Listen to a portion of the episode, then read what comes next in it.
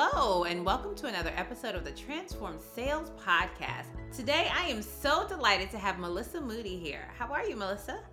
I'm doing well. Thank you so much for having me. I'm excited to finally, I've been fangirling your show for quite a while, so I'm excited to finally be here. I'm so excited to have you on today. Let me tell you a bit about Melissa. She is a full-stack marketing executive and entrepreneur with a passion for user-first products and a talent for creating clarity from chaos. Her background includes fourteen years in large partner marketing at Google, and most recently the role of C M O and co-founder at a SaaS startup, Gated. She hosts Two Pizza Marketing, the podcast for small team marketers, and recently founded Wednesday Women, a company raising visibility for outstanding female executives on LinkedIn and beyond. She has lived in Alaska with her family since twenty fourteen. Fun fact, before I turn it over to you, I visited Alaska a little bit ago and it was my thirty-seventh state. And so I am excited, excited. Um, it was a, a great place to visit. So share with us, how did you start your career and how did you get to where you are today? Well, you know, my career actually started in a very interesting spot. Out of college, I was a teacher. I have my master's, my M S in education. I taught language-based learning disability education at the high school level for a couple of years in the northeast of the U S and loved it. I mean, I love education. I still have a deep passion for education, but in two thousand six, I moved coasts. I came to Seattle on the West Coast and thought about, you know, finding the next right place to work. But my work in education was very specialized. Working with L B L D kids is a very niche part of education. Um, brilliant minds that just work a little differently. You have to have the right setup to help them learn. At that point in oh six, I realized I needed a setting around me that would let me run a little faster. Education is a wonderful field, but it tends to move slowly. It, it's a big system. It takes a lot of passion. It takes a lot of work. And I wanted to run fast. If you'll learn one thing about me in this conversation, it's that I run very, very fast. And so I started actually looking for what I could do in the corporate world that would build off those skills. And if you think about it, both education and marketing, you have a message, you have an audience, and you're trying to get the audience to receive your message and understand your message. And so I actually pivoted from education to marketing in oh six, um, started work at a very fun, small, scrappy company. You might know it as Google, um, but it was in Google in that year in Seattle, the office was only about thirty-five people. So I got to be part of a very rapid, you know, highly focused on the products. First dip into marketing was within that large company scope. And I spent, as you know, a long time there. Yeah. But really from that educational foundation in through Google and then later through the startup, for me, it's always been around really thinking about the human at the end who's receiving the message and how do we market well? How do we get the message to them? Mm-hmm. Um, you know, sales and marketing are so much about not the message, but the actual audience for the message. And that's definitely been a thread through my entire career. Mm, the human being at the end of the message, right? It's what I am so passionate about, human to human yes. selling, human to human. So when you think about your career um, in education, and so you, you mentioned language-based learning differences. Mm-hmm. Um, my youngest son is dyslexic, so I know a lot about these type of things. I've been around this world. So what are some of the lessons that you learned working in that space that you were able to apply into the corporate space? I mean, number one is that thinking differently is thinking creatively and beautifully and awesome. I mean, some of the most incredible leaders in our world have either official diagnoses or they would probably find, you know, spots in which they learn differently, right? Our brains are so unique. Yeah. And I found with the students that I had way back when, just sometimes the diagnosis opened up the positivity because as soon as they knew it wasn't them that was wrong, it wasn't something wrong that they were doing. It wasn't that they weren't the same as everyone else. Yeah. When you told them, you know, instead of going from A to B to C, your brain goes A, D, Q, P, F, C, uh-huh. but that's a really cool way to get to C. Yeah. When you reframe it in that way and you say like, yeah, your brain chemistry is different, but that can be an amazing thing. I take that every day. You know, if we look at like B two B marketing right now, oh my God, we're going A to B to C, A to B to C. It's so dang boring. So I love finding the people. I love finding the companies that are thinking in these very different ways, which change things up and open new doors and actually just allow us to appreciate the differences in humanity as well. It's a core lesson that being different is being beautiful, right? Yeah. And in business and in marketing, being different can also help you stand out and drive revenue. It does. And I know from, you know, being the mom, I often share this when I'm doing a speech or a training. I have my oldest son. He's um, gifted and talented, identified. He was actually, when I picked him up, he was like, yeah, I was just looking at my G T test and I got like a ninety-nine in this, a ninety-two in that, a ninety-seven in that. Like, he's always been like that. Whereas my youngest son, he's dyslexic. And so it's not that they're any one is smarter than the other. It's not that they're better than the other. It's that their brains learn differently. And the lessons that I've learned from having a dyslexic child is because he needs to understand the origins of things. He just mm. doesn't see word letters and he can't string them together. He needs to know that if there's an A and an E and then there's a consonant, this is what it does. If there's an E at the end of the word, like that, he needs to understand mm. the rules. And so mm. in the way that I train and teach and facilitate, I make sure I meet the person who gets it quickly by hearing, and I meet the person who needs to understand the rules. They need to touch it. They need to feel it. They need to experience it. So good. I mean, that is a huge one. You know, the way anybody learns, and again, this is the same for sales and marketing audiences, is they're going to, some receive the audio message well, and some receive the written word well. They can actually interpret that. And some, I mean, one of the big tools, you know, in the teaching we did was around kinesthetic learning, literally touching things, physically touching blocks that represent sounds can open up those pathways. So when you think about, yeah, don't just send the same format, try different formats. That's a really great point. Yeah. Um, look at all the lessons. We could probably do a whole show just Listen, on lessons. I mean, and cause you're, you're just hitting my, you know, I love my babies. I can talk about them all day, but like mm-hmm. that kinesthetic piece, it's important, right? Because in sales and in marketing, everybody right now is bombarded by digital, digital, digital. I'm like, yeah, yes. that's great. However, like, there are other things too. I literally got a card in the mail from one of my friends because my love languages are words of affirmation and gifts. And if you send me a card, you've hit both in one. And so I'm excited. But our prospects like that too. Your prospects may need to see written words. They may need to have a physical item on their desk representing you so they can touch it, feel it, see it. And so we have to step outside of our world and step into those of our prospects. How do they receive information? What do they like? Yes. And the, think about the kind of rebirth of events as well, post-COVID, right? So I'm seeing companies are finding huge value in in-person events, which we were missing for so many years. And all of us, to your point, digital, digital, digital all the time, you can break through the noise if you do a killer in-person, you know, curated dinner or something. It can be gangbusters. So yeah. Yes, yes, yes. We can. I know we can go down this path for a long time, but we're gonna like we're gonna let it let it lie because I mean, like there. I literally in a seven week period, I was on fourteen flights because everybody's like, we're not doing anything else online. We need our people together. We need to hear live speakers, and it's like the human connection, right? We talked about this human to human marketing and human to human selling, and it's because the power of connection. So even when these salespeople, it's my Achilles heel, these salespeople are like, I'm just not closing business. I'm not doing, I'm like, you're a field salesperson. I need you to get out of your office and go sell. I need you to go see people, right? And then I, at the same company, I talked to somebody who was in marketing, and she was like, the salespeople don't want me to see their customers, and I just want to get the voice of the customer, and I don't get it. I said, it's because they don't want to work. It's not you. They just don't want to work. They don't want to leave their office, right? And so it's yeah. like that connection of people. Yeah, that's beautifully said. I mean, there's so much that can be solved. I also have like this strong passion in my work and in the work that I like to spend my time on, which is I really believe that the product matters, the product you're selling, but it needs to be a product that connects to the human. So for me, that human is at the root of everything. Um, sounds basic, but sometimes it really is a good reminder when we look at our own roles to put that end human back into the conversation and really think about it.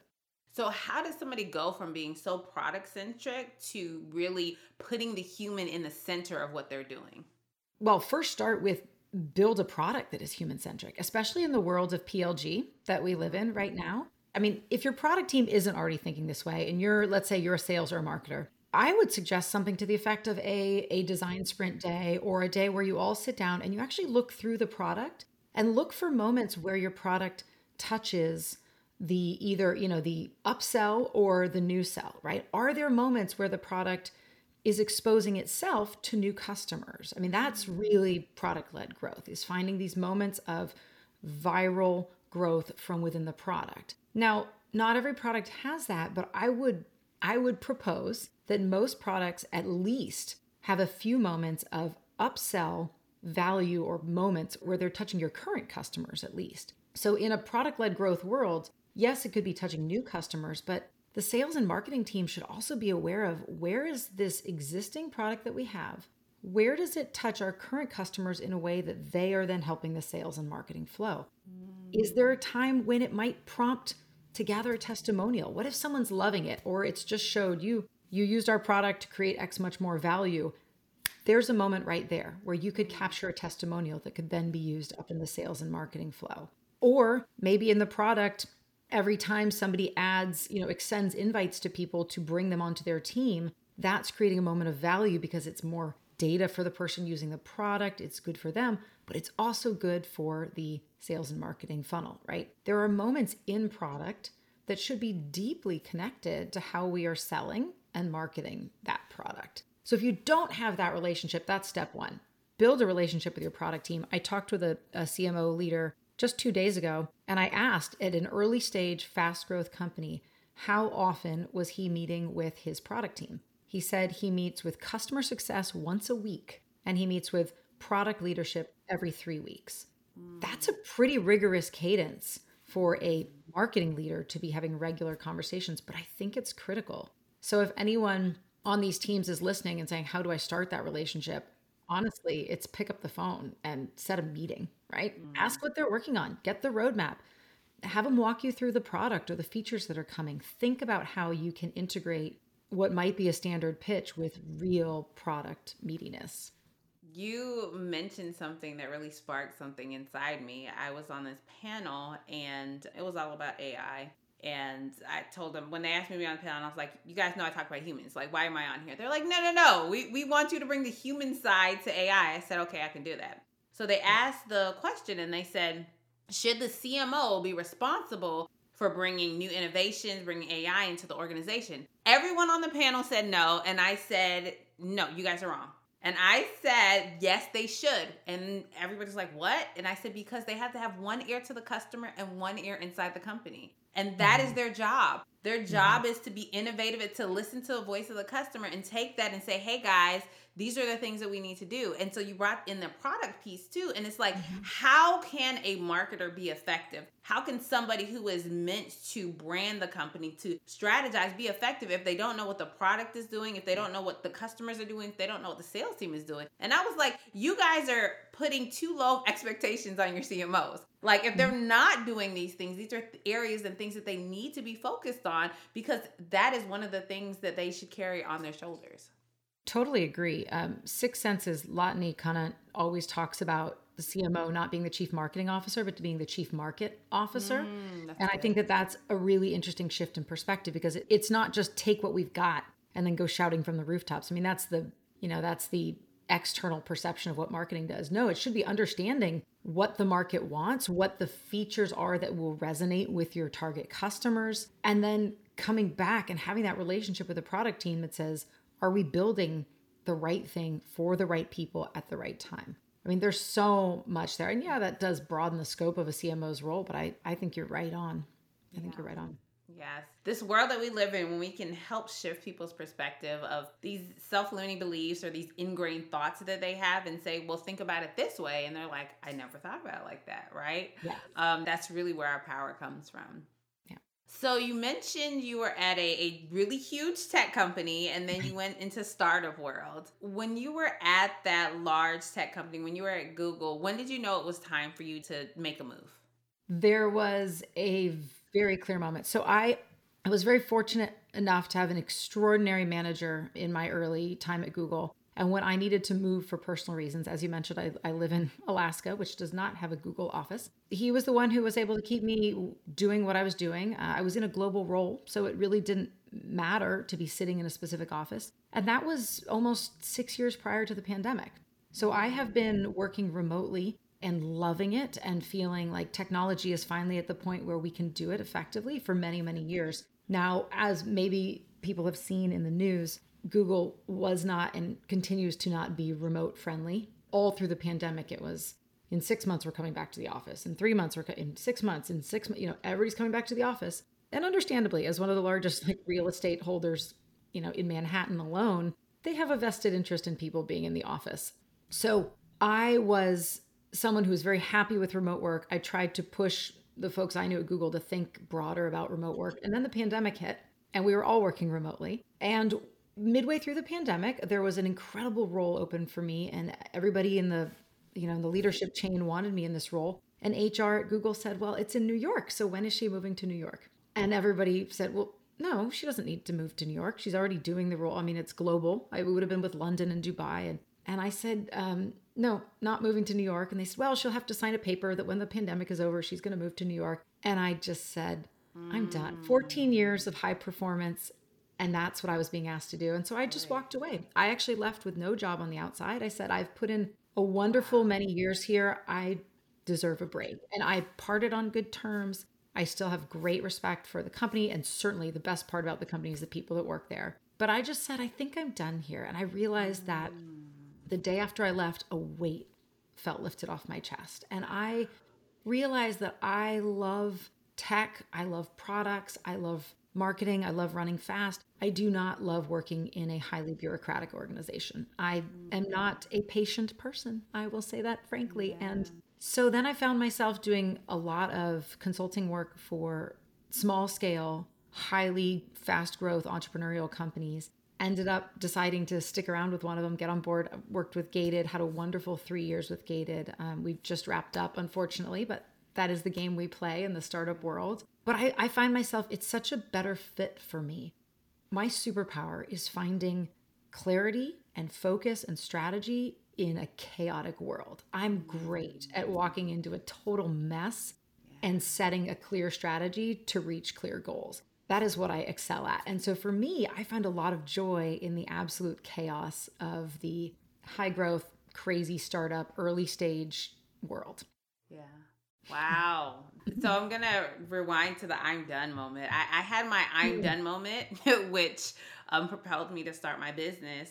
About five years ago, I was sitting in a board meeting, and the story is, you know, it was all this travel, and they pretty much are like, oh, that's all you've done? I'm like, um, do you know how many nights I've been away from my family? Like, I think at that point, it was like October, and I'd spent like seventy-five or eighty nights in a hotel that year. I'm like two and a half months, and they're like, oh, that's all you're done? And I literally sat in that board meeting in my brain. I said, I'm done. And I got mm-hmm. home, and the following Tuesday, I formed my business. And that moment, and I want to tell everybody, it doesn't matter if you're a man or a woman, when you get to that point and you say, I'm done, it is mm-hmm. best to leave then.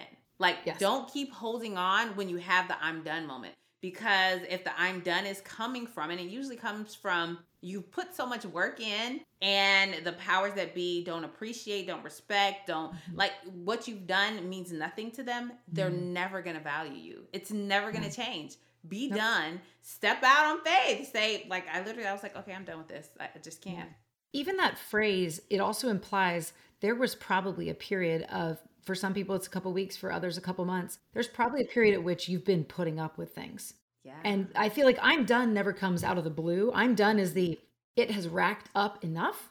It is time. And I agree. If you get to the point of I'm done, you probably already tried to improve it at some yeah. point in there. Yeah. And the I'm done is the moment where it's like, this is not going to change. You're absolutely correct. It is a marker in your brain. If you start saying to yourself, I'm done, then find the next good thing, say a polite farewell, and move on.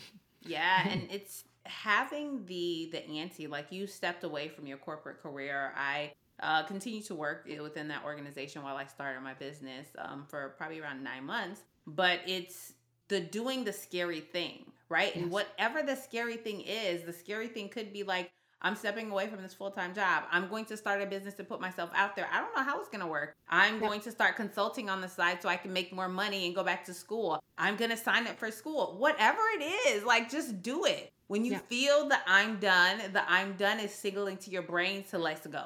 It's like, I'm yeah. done. Let's go. And I think you did it the smart way. Looking back, if I had been able to give myself some advice, it would have been start building the side something, not necessarily huge amounts of time, but start thinking about what is that thing that I could do on the side, even for two hours a week, that lights my fire or builds my network, right? When I left, it felt like I walked out into a world that I had no idea what was going on outside of these giant tech walls. If nothing else, spend two hours a week building your network and thinking about what you're going to do next. So I respect what you did, which is spending nine months essentially doing both, which is hard, hard very hard. Hard. But you know what I did, Melissa? And this is a thing that most high achievers don't realize they're doing. I started giving my company one hundred percent and the extra fifty percent, because I was giving them one hundred fifty. I gave yeah. that fifty percent to my business. So yes. Wesleyne went from working seventy, eighty hours a week to working forty hours a week for them and giving myself twenty or thirty, right? Because that's mm-hmm. what we do when we are yeah. passionate and we love what we do. We give our organi- we give them our all. And so that was the mind shift that, and it literally took that moment for me to be like, I'm going to invest this time into myself, right? Yeah. I'm going to do this thing. And I tell people, I'm like, this is not easy, okay? Don't think that entrepreneurship is easy. There are times when you have to pay people and you can't pay yourself. This is not an easy walk. But if you want to do it, set yourself little mile markers and road um, road markers along the way. But realize, like, if you did it for them, you can do it for you. Oh, I love that. That cuts so deeply. I will say my improv line, right? Yes, and the one thing I will add to that is set yourself, uh, I don't know how to phrase this really well, but especially when you're doing a side project or a passion project, yeah. it you could do it for one hundred percent of your, like it could scale to everything all the time, everywhere. The one thing I think, I believe you did really smartly, and I know I've done recently with what I've been working on, is set yourself limits, not to limit what you're doing, but to make sure that you're doing it really thoughtfully. So yeah.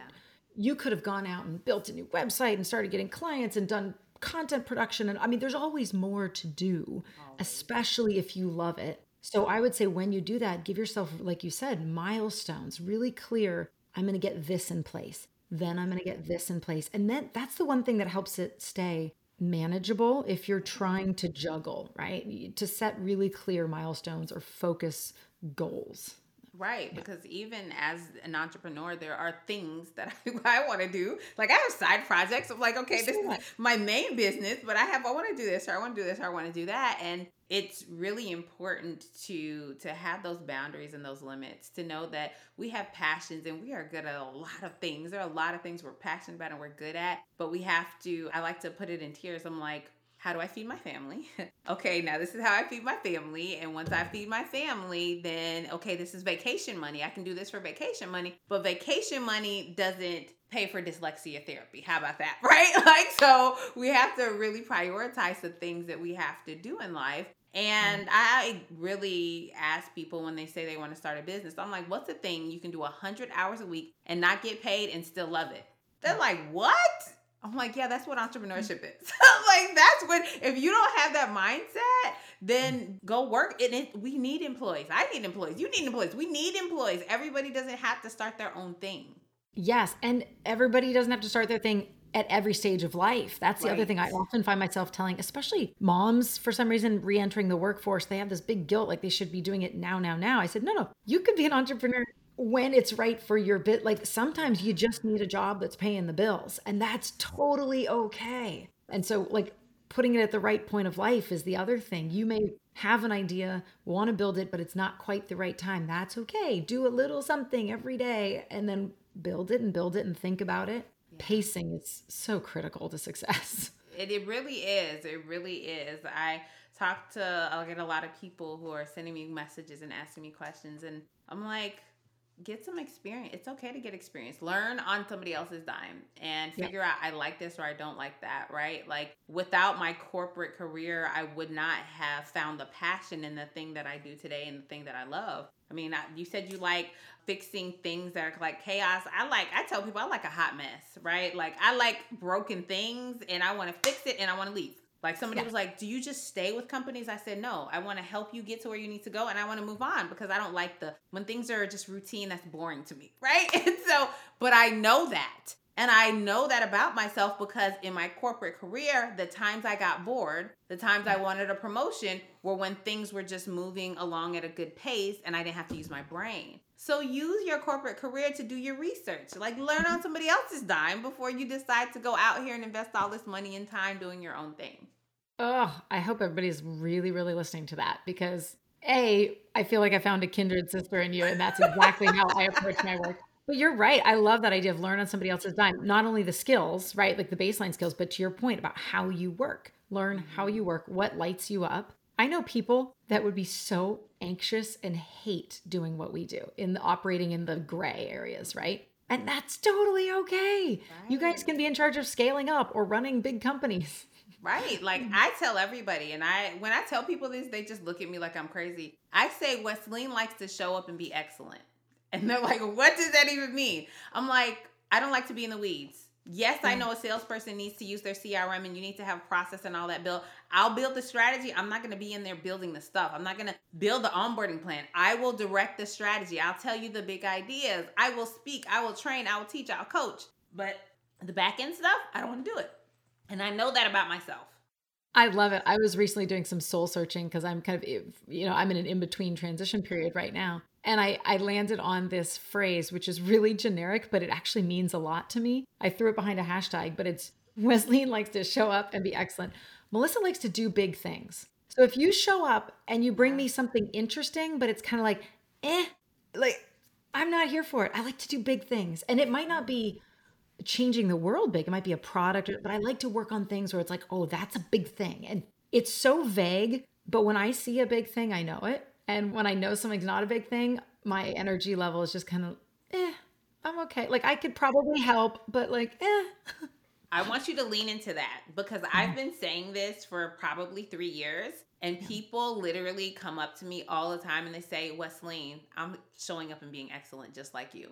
So you want, because when you say, this is what I like to do, it's like people are like, they associate that with you. And yeah. then they look at you and they watch you and they see what you do. And then they try to rinse and repeat. So you don't know who you are inspiring, who you are giving a seed, sowing into when you say that. So step in front of that. Like when I started saying it, I remember the first person I ever told that to, they were like, that sounds so cocky. Oh my gosh, what do you even say? I was like, this is what I want to do. And the thing is, that was like my my North Star. Like, I want to show up and be excellent. So what that required me to do as a business owner was get all this stuff in my brain out.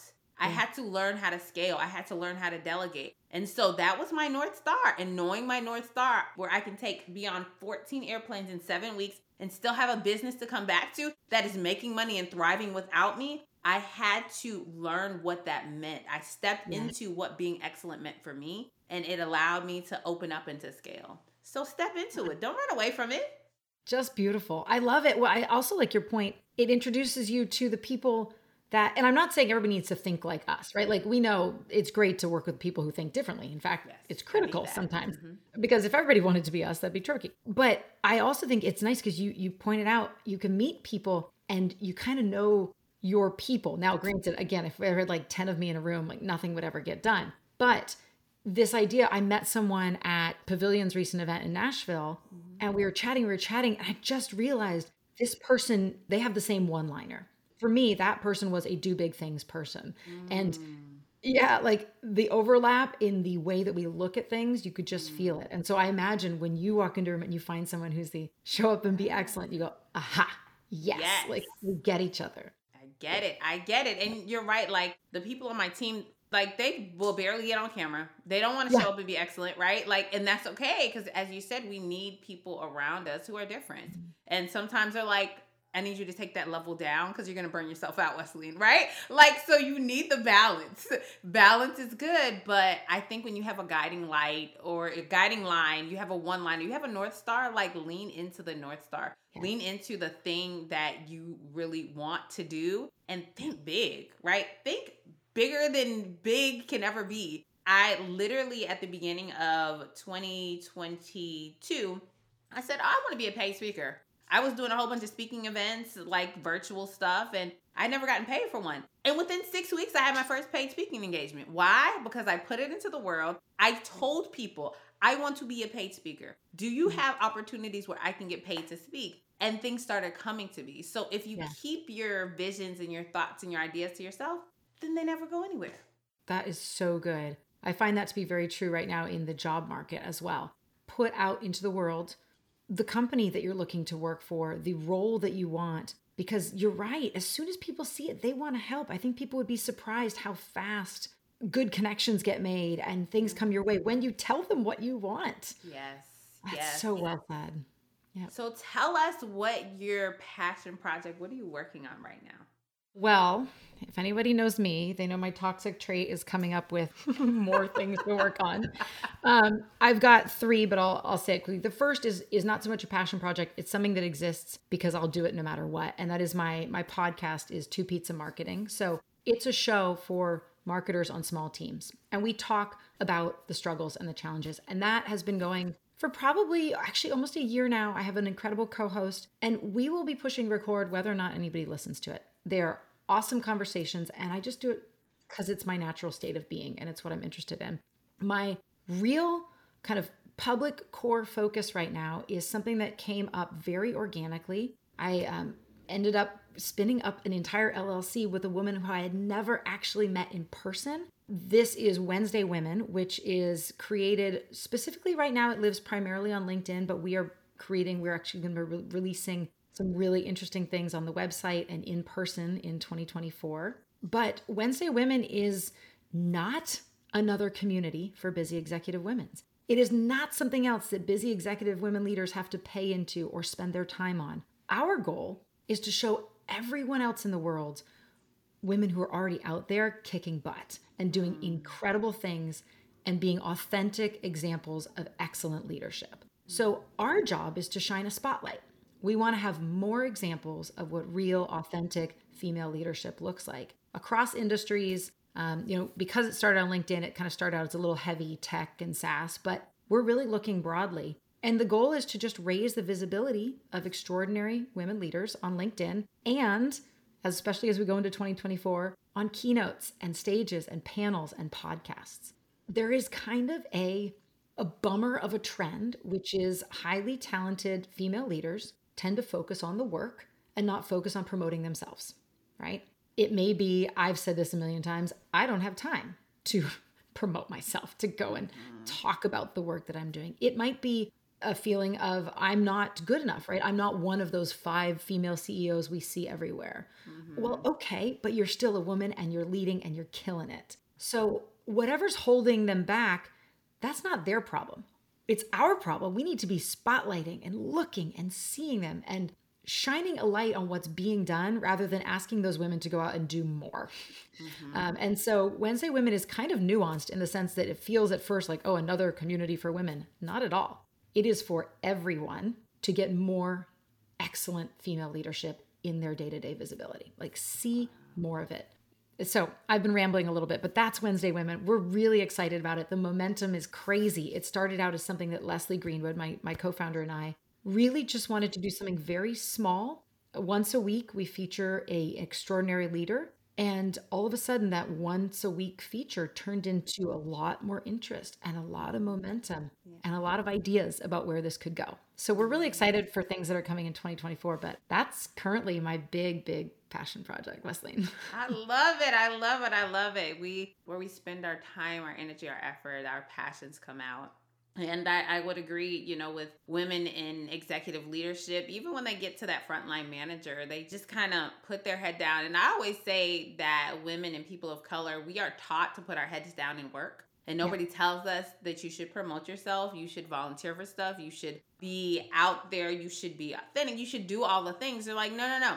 Put your head down and work. And that's how hard work is what gets you moving, because we don't have someone else to say, hey, hey, hey, let me open this door for you. Let me help you do this, right? And so we get stuck in that humdrum, and that humdrum is what really impacts us and causes us to not take those steps in our career. So I really like that you guys are helping highlight women who really would never highlight themselves. And I definitely think that's a noble, noble thing. Yeah, I also just feel like it's one more thing. If you chat with these women, as you said, women, people of color, anybody who's had this kind of, we've had to really work to get where we are in some way. And, you know, everybody has to work hard, but like really, there's often a lot of that unspoken baggage that comes with it. To say like, here's one more bag, and that's you need to be brave enough and spend the time to talk about yourself. Yeah. Like if you're, we're hoping to do some education to help people feel more empowered to do that. However, I just don't think it needs to be one more bag we throw on the pile. Like, yeah. So our goal is really to do a lot of that so people don't have to. I mean, yes, we want them to feel empowered to, but if you're, you know, I was talking with an incredible C E O the other day, and she has built this insanely amazing company. She built it. I mean, it's Alina of Chili Piper, Alina Vandenberg. She built it. She created the product. She brought it to life. She's running a company. Now, she does a very good job of bringing her authentic personal brand out into the world, but that is a job in itself. It takes work. It takes time. It takes time away from her family. And so if we can do any small part in helping shine a light on these examples, so it's not just everybody's own responsibility, yeah, that's I think it it's a small thing we can do actually for that group. I love it. I, I'm a firm believer of somebody helped me get to where I am today. And so it is my job. It is my responsibility to reach back and help pull somebody else up, right? Because if we all sit in our bubble, then we just sit in our bubble. Like I tell everybody, I, my, I have an open calendar link. Very few people take me up on it, and even fewer people book a second meeting. But if you need advice, if you need help, if you need something, like, I am so happy to help. And the more that we can support each other, I think the stronger we become as a community of women leaders. Well, I'm like, need to like go and book those calendar times with you right now. I bet your audience is like running to book the calendar. We're like, what, what, what, where is this? Where is this? But you know, the funny thing, um, Melissa, is like literally if somebody reaches out to me and they say, I want to pick your brain, as long as they're not trying to sell me something. I have this problem. I want to meet with you. I'm like, here's my calendar link, book it. They come on twenty minutes. I call it an unstuck session, twenty minutes unstuck with Wesleyne. And they come on there. I'm like, well, what's your biggest challenge? Let's work through it. Here are the action items. Here are the things that you can do to move you through that. When you've done that, book another meeting with me. Hmm. Literally, I have probably two people who've ever done that.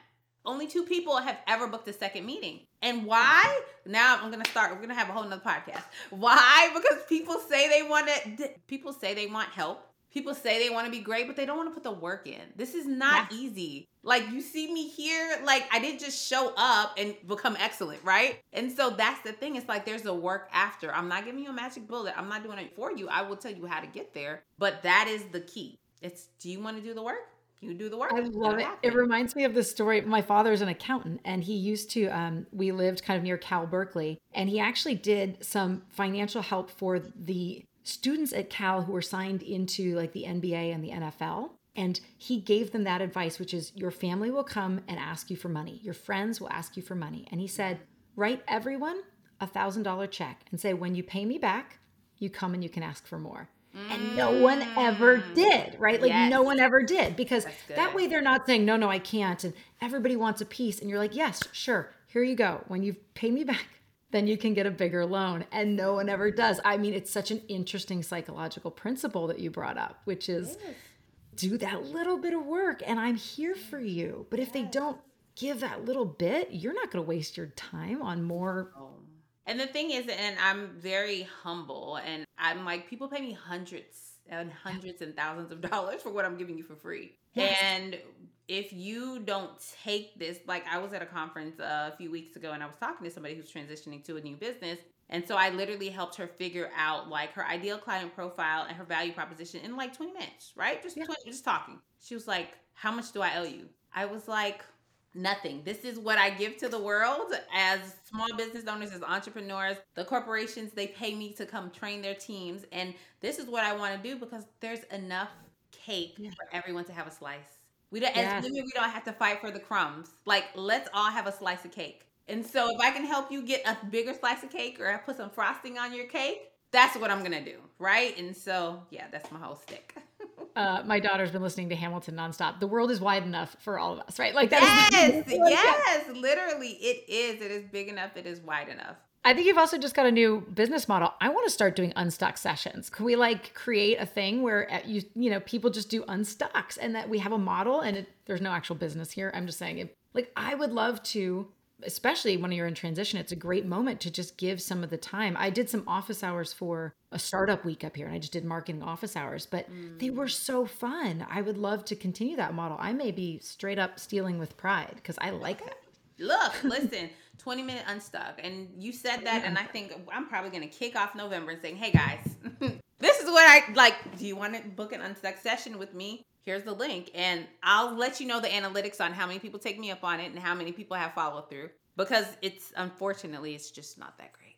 I love it. Let's do an experiment. Let's do it during the holidays. We should do it too. Post it and see what we get. Mm-hmm. Post and see, right? Post and see right. what happens. Cool. Oh, Melissa, this has been a fantastic conversation. I'm so, mm-hmm. so, so glad that we got to connect today. What is the one best way people can reach out to you if they want to connect? Probably best. I'm fairly active these days on LinkedIn. So I think my LinkedIn profile is probably a great way. I still am able to get through the mess of D Ms, even though we tried to solve the mess of email with Gated. Email is just a hot mess. So find me on find me on LinkedIn, shoot me a ping or a connection, and I'd love to uh, love to hear what everybody's working on. I like to see people that are doing big things, as we talked about. Big things. Yes, Melissa, doing big things. I love it. I love it. I love it. Well, thank you again for your time, your talent, and your expertise. This has been a fantastic conversation. Thank you, Wesleyne. You're such a gem. I'm so glad to be here. And that was another episode of the Transform Sales Podcast. Remember, every day, try to transform your sales. Until next time.